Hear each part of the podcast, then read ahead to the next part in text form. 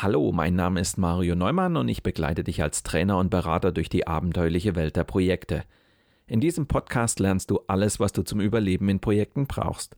Ich entführe dich regelmäßig in spannende Themen, beantworte deine Fragen und versorge dich mit den wichtigsten Survival-Tipps. Los geht's!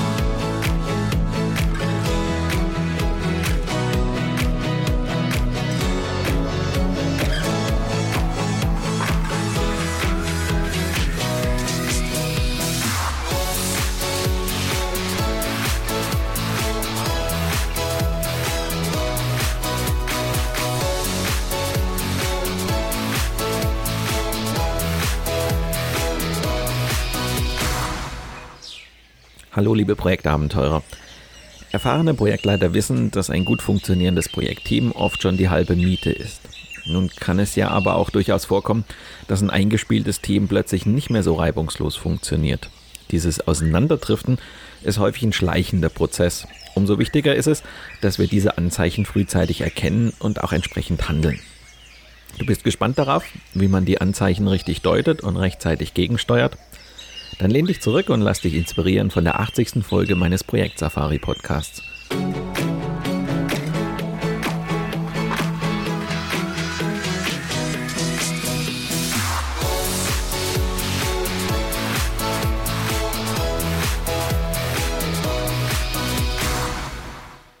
Gandhi hat einmal gesagt, richte deinen Fokus auf die Lösung und nicht auf das Problem. Ehrlich gesagt, ich habe keine Ahnung, in welchem Kontext er das gesagt hat, aber ich möchte zu Beginn der Sendung tatsächlich erst einmal den Fokus auf das Problem richten. Und zwar auf die Anzeichen, woran ihr festmachen könnt, dass es tatsächlich Probleme im Team geben könnte.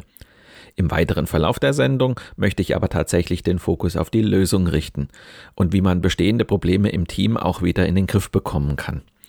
Und wie viele meiner Sendungen endet auch diese Folge mit den wichtigsten Survival-Tipps und zwar wie ihr als Projektleiter den Teamgeist fördern könnt. Probleme im Team sind vergleichbar mit einer Krankheit. So wie es für einen Arzt wichtig ist, dass er die Symptome richtig deutet, müsst ihr als Projektleiter in der Lage sein, die Anzeichen im Team richtig zu deuten. Bleiben wir zunächst mal bei unserem Arzt. Wenn ihr krank seid, dann muss er die Symptome richtig deuten. Ständige Kopfschmerzen, Übelkeit oder geschwollene Lymphknoten – jede Krankheit zeichnet sich durch spezifische Symptome aus. Diese Krankheitssymptome werden vom Patienten als Beschwerden wahrgenommen oder vom Arzt mit Hilfe bestimmter Untersuchungen als Befund diagnostiziert. Das gleiche gilt für euch mit Blick auf euer Projektteam. Jedes Teamproblem zeichnet sich durch spezifische Symptome aus. Wir sagen ja auch, woran krankt das Team? Auch in einem Team werden diese Symptome als Beschwerden wahrgenommen man fühlt sich nicht mehr richtig wohl im Team. Und wenn wir als Projektleiter wollen, dass unser Team reibungslos funktioniert und sich alle im Team wohlfühlen sollen, dann müssen wir einen Befund diagnostizieren. Woran krankt das Team? Und wie kann man gegensteuern? Was wäre eine geeignete Therapie sozusagen? Fangen wir aber zunächst mit den Symptomen an, also jenen Anzeichen dafür, dass das Team nicht mehr hundertprozentig funktioniert. Symptom Nummer eins: Der Flurfunk wird lauter. Klatsch und Tratsch sind so alt wie die Menschheit selbst. Gerüchte gab es immer und wird es auch immer geben. Und sicher ist auch kein größeres Projekt davon ausgenommen. Wenn aber die Kolleginnen und Kollegen aus eurem Projektteam zum Gegenstand von Klatsch und Tratsch werden, dann wird schnell nur noch übereinander und nicht mehr miteinander geredet. Wenn ihr immer öfter negative Äußerungen gegenüber Kollegen aus dem Team hört, dann habt ihr bereits ein echtes Problem mit eurem Team. Symptom Nummer zwei, der Kommunikationsfluss nimmt ab. Im Jahr 2009 stürzte über dem Atlantik eine Maschine der Air France ab, nachdem sie in ein Gewitter geflogen war. Dabei kamen 228 Menschen ums Leben. Als man später die Flugschreiber auswertete, stellte man fest, dass nicht technische Probleme zum Absturz führten. Scheinbar hatten sich die beiden Piloten nicht ausreichend über ihre Rettungsversuche ausgetauscht und so gegen statt miteinander gearbeitet. Im Abschlussbericht war von einem zunehmenden Zerfall der Kommunikation und Kooperation im Cockpit die Rede. Wenn sich eure Mitarbeiter immer seltener unterhalten, sondern sich lieber E-Mails schreiben, dann habt ihr bereits ein echtes Problem mit eurem Team. Symptom Nummer drei: Die Stimmung wird schlechter. Niemand mag schlechte Stimmung im Team. Wir wollen ein angenehmes Arbeitsklima, in dem ein harmonisches Miteinander möglich ist. Wir wollen mit den Kollegen, mit dem Projektleiter und dem Auftraggeber oder Kunden am liebsten gut auskommen. Deshalb ist es bereits ein deutliches Warnsignal, wenn das Klima rauer wird und die Kollegen immer aggressiver reagieren. Das macht sich vor allem in Teambesprechungen bemerkbar.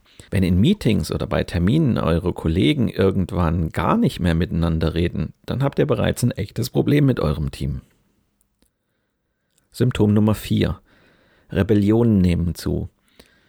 Miese Stimmung im Team ist wie Sand im Getriebe. Das sorgt für unnötige Reibungsverluste und fördert die Demotivation eurer Mitarbeiter.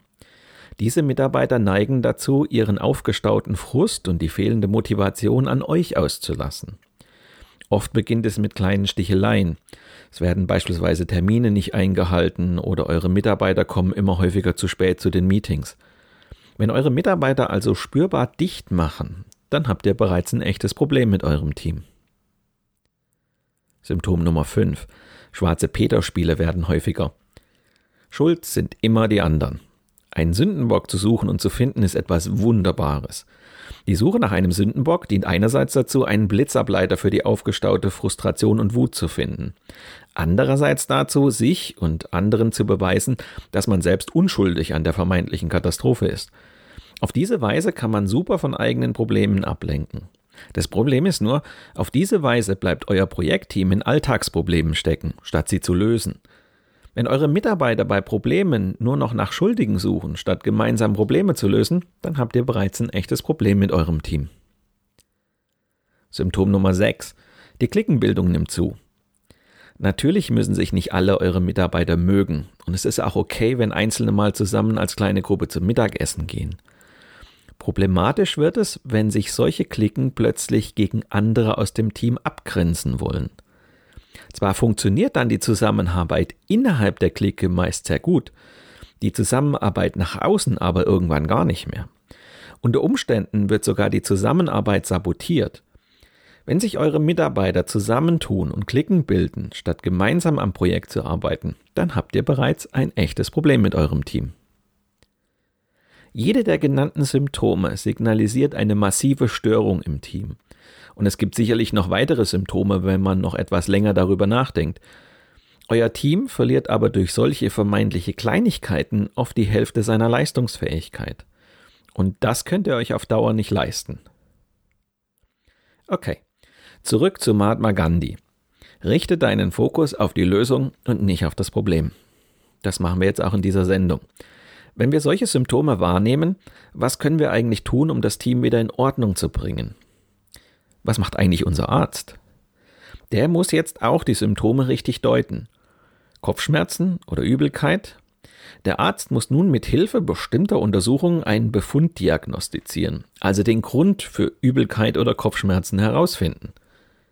Genauso müssen wir deuten, warum beispielsweise die Teammitglieder mehr übereinander als miteinander reden oder die Pünktlichkeit in Teammeetings seit geraumer Zeit zu wünschen übrig lässt.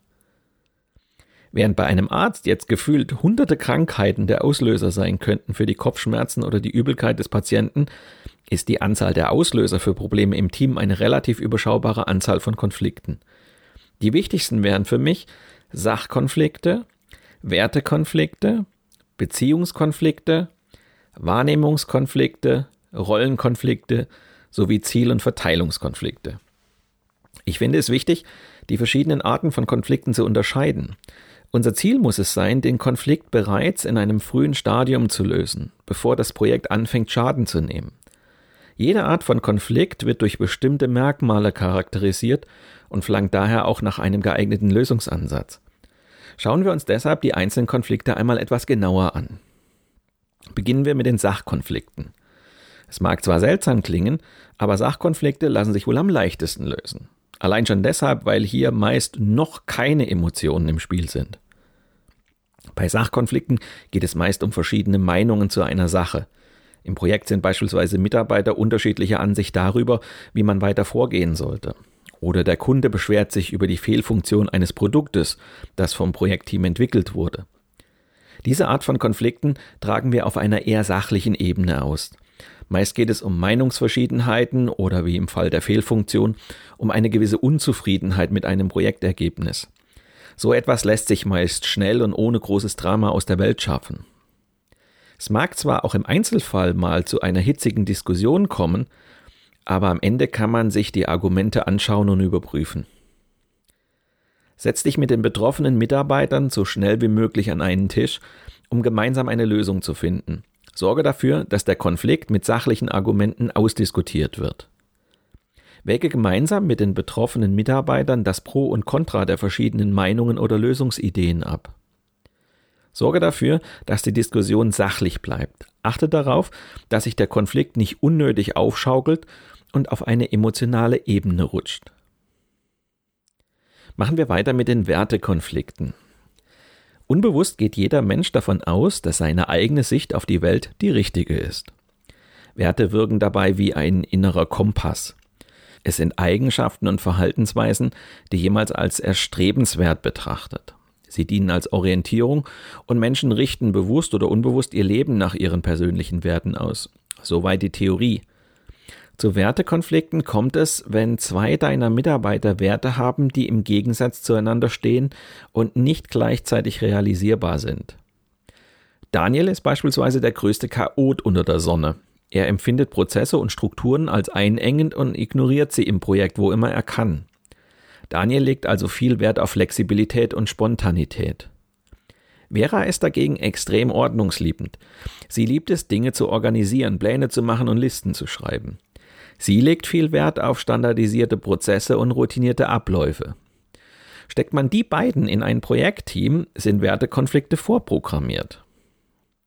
Denke daran, Wertekonflikte sind resistent gegenüber vernünftigen Argumenten. Werte sind keine Sache des Verstandes, sondern der Motivation und der Gefühle. Ermutige die betroffenen Mitarbeiter, offen über ihre Motivation und ihre Werte zu reden. Sorge dafür, dass sie die Werte ihres Gegenübers akzeptieren oder besser noch wertschätzen können. Achte darauf, dass aus unterschiedlichen Werten keine persönlichen Abneigungen entstehen. Eine unterschiedliche Motivlage hat das Zeug dazu, sich schnell aufzuschaukeln. Schauen wir also als nächstes Beziehungskonflikte an. Sind sachliche Konflikte am einfachsten zu bearbeiten, dann sind Beziehungskonflikte sicherlich am schwierigsten zu lösen. Meist sind zwischenmenschliche Probleme die Ursache von Beziehungskonflikten. Oft geht es um Antipathie und persönliche Vorurteile. Der Gegenüber wird abgelehnt, weil er anders redet, anders arbeitet, sich anders verhält oder ihm andere Dinge wichtig sind. Dies bleibt im Job nicht aus, wenn unterschiedliche Charaktere zu einem Team vermischt werden. Vera hält Daniel für einen Chaoten, während Daniel Vera für eine Pedantin hält. Beide äußern gegenseitig ihre Abneigung. Meist gehen Beziehungskonflikte wie im Falle von Daniel und Vera mit starken Emotionen einher und sind für alle Betroffenen ziemlich belastend. Verstärkt werden Beziehungskonflikte noch dadurch, dass wir andere selektiv wahrnehmen. Wir sehen nur noch, was uns in unserem Ärger bestärkt. Manchmal sind es Winzigkeiten, die Daniel und Vera aus der Haut fahren lassen. So regt sich Daniel über jede Checkliste oder jeden akribisch ausgearbeiteten Plan von Vera über die Maßen auf. Und Vera ist auch nicht viel besser. Wenn Daniel mal wieder seine Projektstunden nicht korrekt eingetragen hat, geht sie sofort an die Decke. Der erste Schritt zur Beilegung eines Beziehungskonflikts ist das Führen eines Konfliktgesprächs. Auf keinen Fall solltest du den Streit auf sich beruhen lassen. Die Emotionen müssen raus. Denke daran, dass bei Beziehungskonflikten das eigentliche Problem meist tiefer liegt, als es die aktuelle Situation vermuten lässt. Diese Konfliktpunkte müssen identifiziert werden. Bei Daniel und Vera sind es unterschiedliche Wertvorstellungen, die hier aufeinandertreffen. Sorge dafür, dass auf beiden Seiten eine Bereitschaft zur Verhandlung existiert. Die Konfliktparteien müssen bereit sein, sich der Situation zu stellen, sich damit auseinanderzusetzen und aufeinander zuzugehen. Schauen wir uns nun auch noch Wahrnehmungskonflikte an. Wahrnehmungs- bzw. Bewertungskonflikte entstehen immer dann, wenn unterschiedliche Einstellungen und Wahrnehmungen zu einer unterschiedlichen Bewertung der Situation führen. Wollen beispielsweise Daniel und Vera im Büro endlich für mehr Ordnung sorgen, bedeutet das für Vera absolute Sauberkeit und kein einziges ungenutztes Dokument mehr auf dem Schreibtisch. Daniel dagegen räumt nur ein paar Sachen weg und betrachtet zufrieden sein Werk. Beide sind ihrer Wahrnehmung nach der Vereinbarung nachgekommen. Doch kann aus den Unterschieden schnell ein Streit entstehen. Wenn zwei Personen das Gleiche sagen, heißt es noch lange nicht, dass sie auch das Gleiche meinen. Die Wahrnehmung und Bewertung von Situationen ist sehr individuell und kann innerhalb eines Projektteams vollkommen unterschiedlich ausfallen. Selbst wenn alle gemeinsam etwas beschließen und sich darüber einig sind, gibt es in der Umsetzung regelmäßig Konflikte.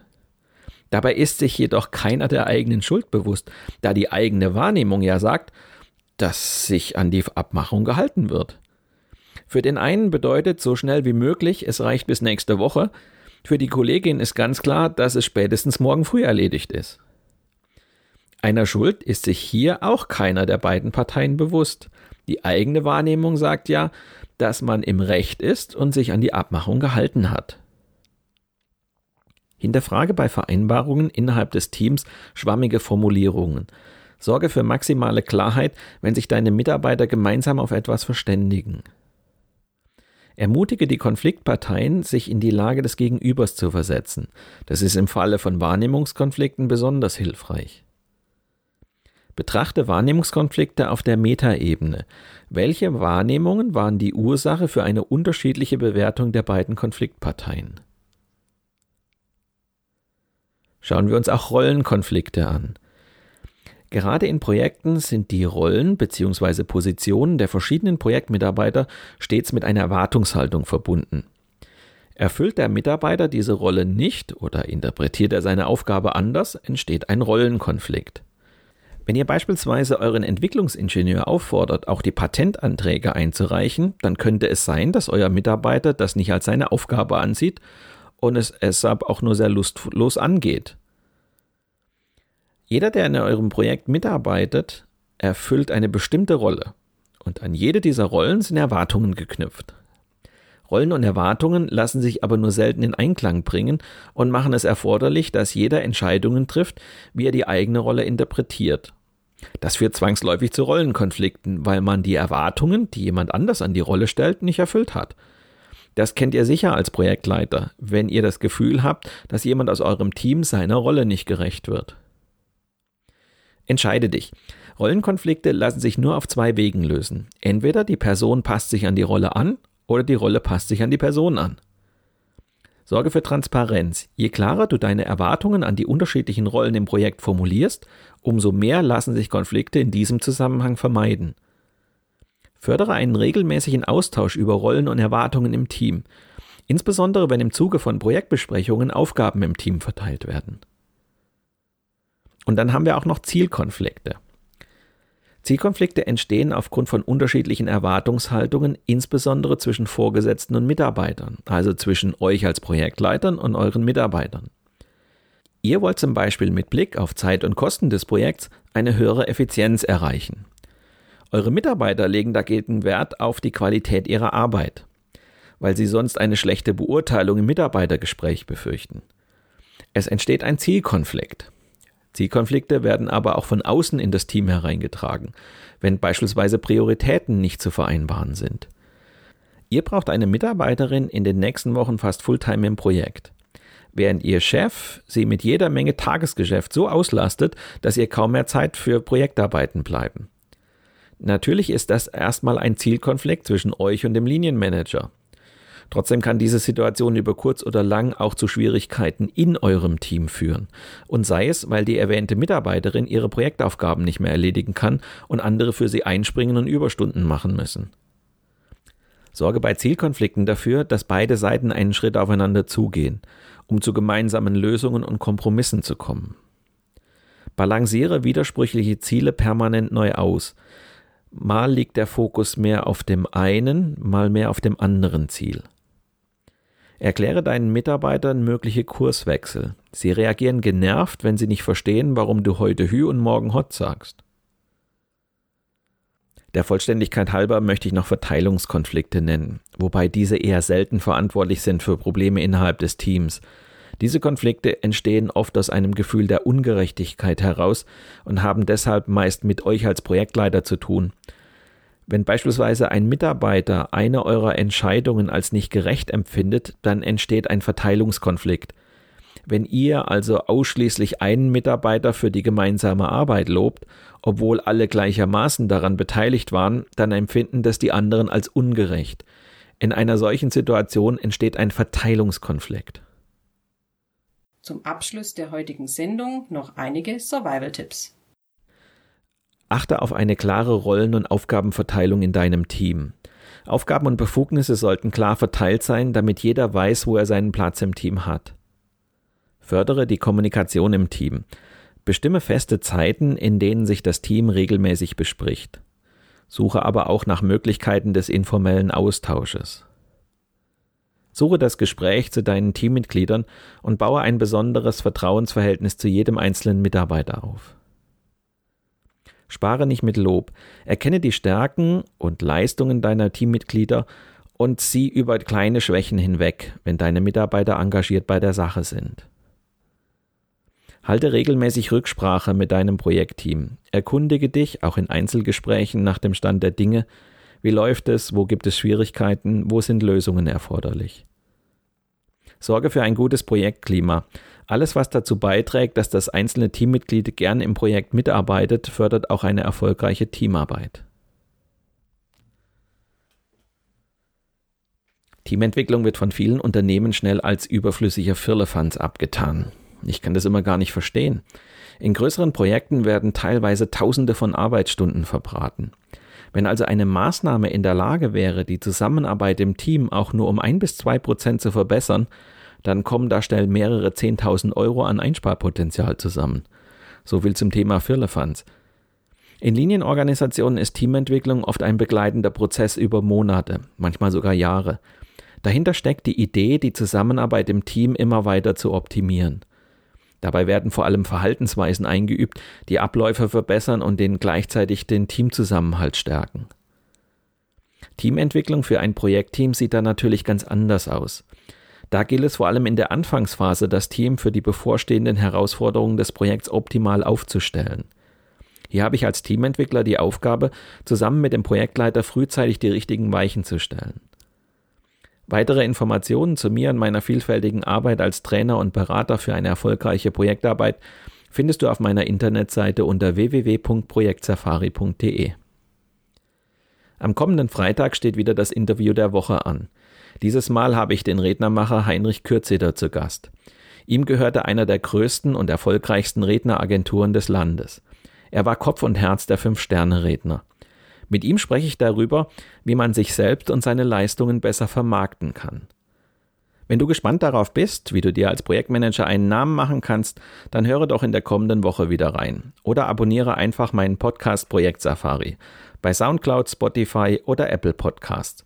Dann bleibst du immer auf dem Laufenden. Mit diesem kleinen Hinweis endet die heutige Episode meines Podcasts Projekt Safari. Danke fürs Zuhören, empfehlt mich weiter und bleibt mir auch während der kommenden Episoden treu. Euer Mario Neumann.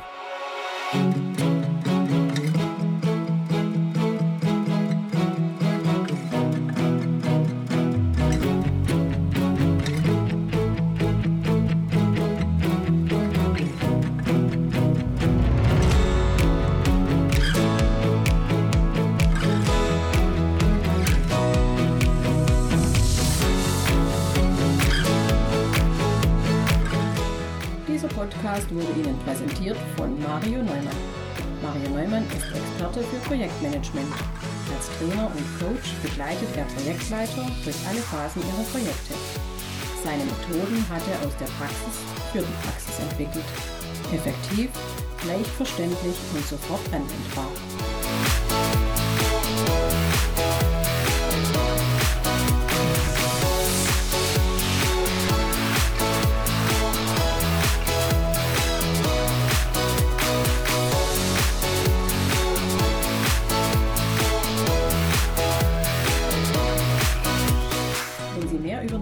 Welt der Projekte erfahren möchten, dann gehen Sie doch mit Mario Neumann auf Projektsafari. Sein gleichnamiges Buch zeigt, wie Sie die abenteuerliche Reise durchs Projekt vorbereiten, Hürden überwinden und nie das Ziel aus dem Blick verlieren. Tipps für den Ernstfall, Erlebnisse erfahrener Projektleiter und theoretische Hintergründe fügen sich zu einem völlig neuartigen Handbuch für Projektmanager. So wird jedes Projekt aufregend und inspirierend wie eine Safari.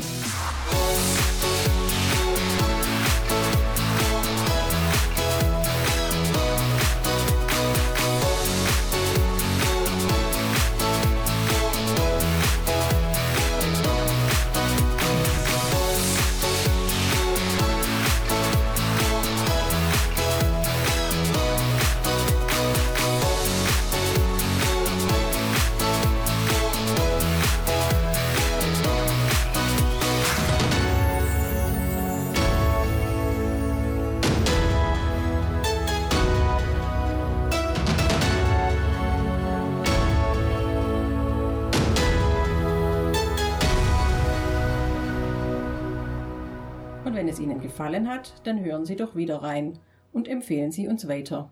Ihr Team Mario Neumann.